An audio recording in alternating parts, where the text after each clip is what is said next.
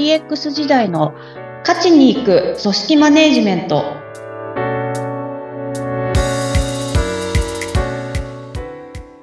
お疲れ様です。株式会社ナズリ代表取締役、鈴井千明です。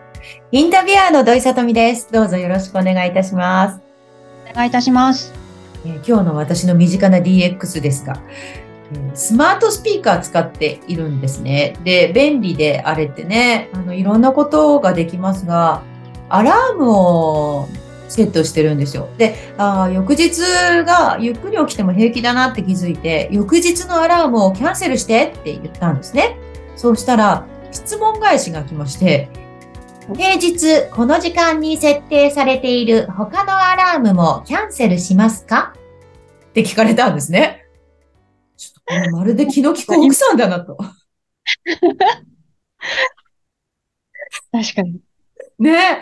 でこれ地味な進化なんですけど、こんな風に、この気の利く奥さん的な対応をしてくれると、こういう小さな小さなバージョンアップを重ねていくことで、テクノロジーが生活にどんどん馴染んでって、当たり前のものになっていくんだなっていうふうに思いました。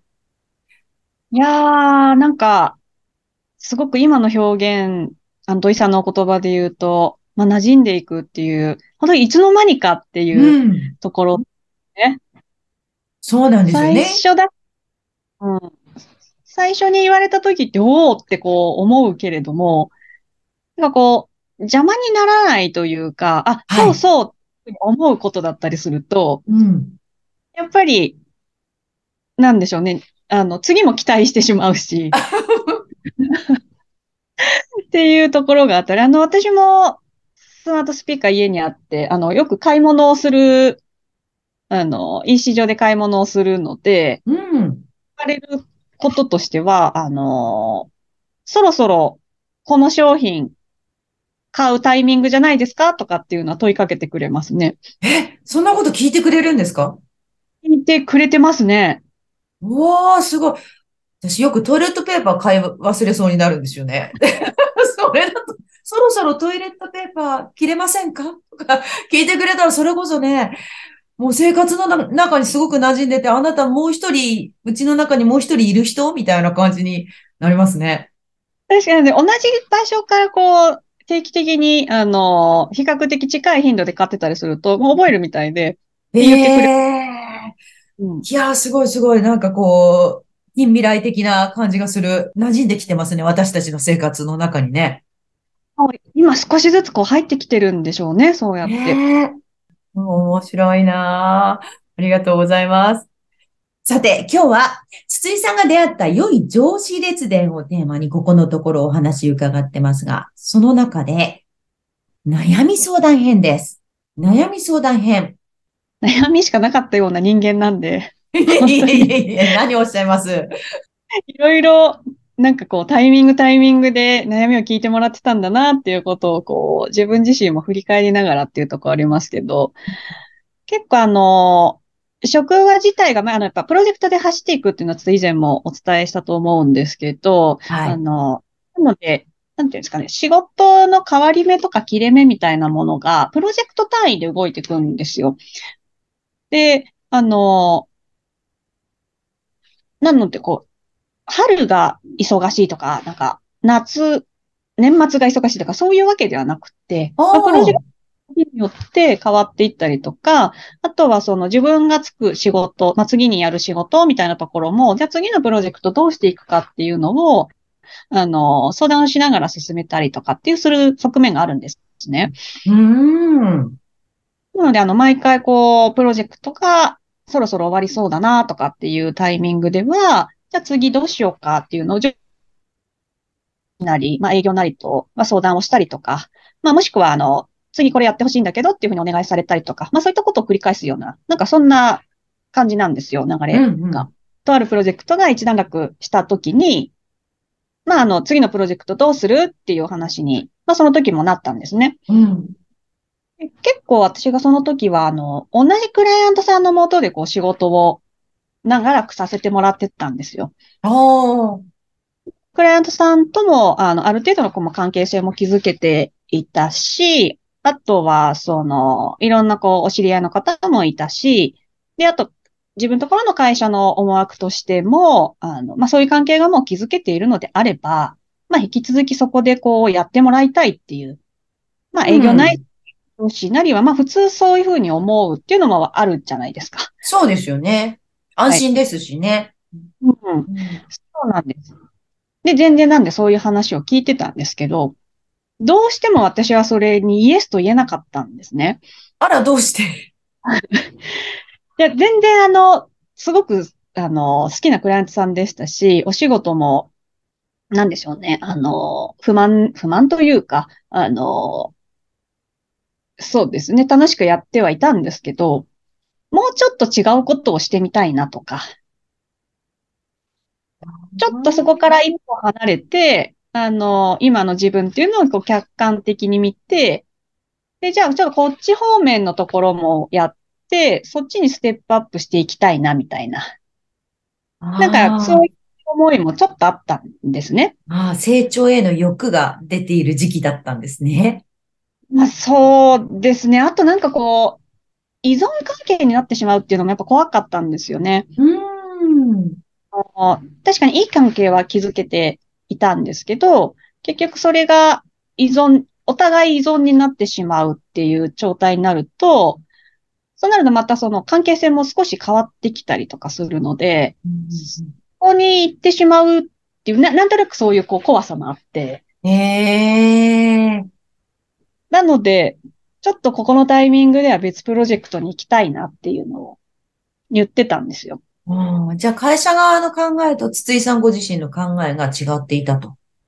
もう本当にその通りですね。もう、なので、営業なり、その上長なりには、いや、こここう思うので、こういうふうにしたいんですって、だから別のところやりたいんです。私が言う。でも、営業なり、上長なりが、いやいや、わかるけどさ、って。筒井、それはわかるよ。でもね、っていう感じの。としては、そういう話をず永遠し続けるみたいな。うわ どうしましょう。まあそうですね。で、それがなんかしばらく続いた後に、あの、まあ直属というか、まあもうちょっと上の方が、当時私あの客先にいたんですけど、あの、連絡が来て、電話だったかな？あの、いついつ空いてる？って言われて、で、あ、あ大丈夫ですって言って、あの、そっちに行くから、ちょっと時間取ってっていうふうに言われたんですね。うんうん、で、あ、わかりましたって言って、あ、これなんか言われるのかな？って、まあ、こっちも思うじゃないですか。思います。ドキドキしますよね。なんて言われるのかな？と思って、あの、実際その場に行って、もう、第一声で、あの、もう分かったからどうしたいのって言われたんですね。私なんかその時も、その上、えっ、ー、と、営業だったり上長には話はしてたんですけど、その上司には自分の言葉では伝えてなかったですし、うん、あの、自分の気持ちも伝えてなかったので、まずそこの話から始まるのかなと思ってたら、もう、あの、その上司と話し出す瞬間に、うん、もう、筒井が言いたいこと分かったからっていう。へえ。それを、土さんの直属の方が、まあ話を上げてくれてたということですよね。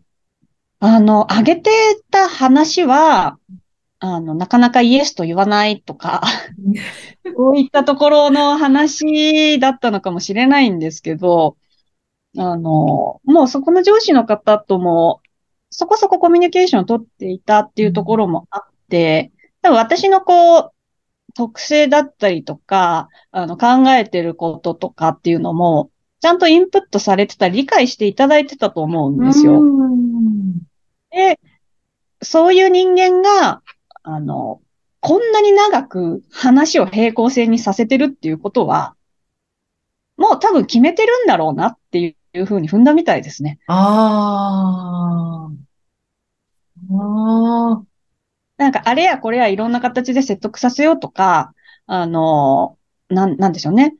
あの、会社としてこうだからっていうふうに言ったところで、この人間は多分聞かないだろう。もうそういうところにいないんだっていうふうなのが分かってたみたいで。うーん。もう最初から尊重しようと。筒井さんの意思を尊重しようっていうつもりで会いに来てくださったんですね。そうですね。うん。で、よくよく考えてみたら、でもそういう話であれば電話でも済んでるじゃないですか。ああ、確かに。電話かけので。でもそれもなくて、本当に会って、きちんとしかもこっちにまで来てくれて、うん。でもそういうふうに言ってもらってっうん。ていう感じだったので、ええそれ、特に上司の方が会いに来てくれたっていうのは何が目的だったんでしょうね？直接伝えたかったんだと思いますね。うん。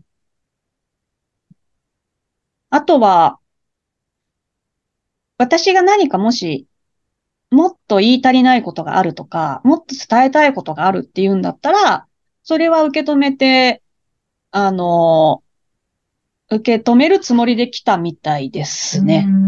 なので、あの、どうしたいのっていうふうに言っていただいた後に、他に何か言いたいことないのとか、どのあたりがどうだったのみたいなところは、ちょこっと聞聞いてもらったりとかはしてたんですけど、私的にはもう、なんでしょうね、あの、最初の一言で、すべてがなんかもうスッと引いたというか、気持ちも軽くなりますしね。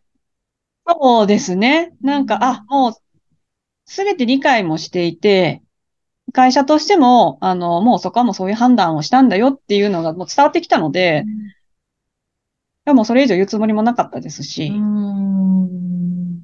ええっていうのもありますね。はい。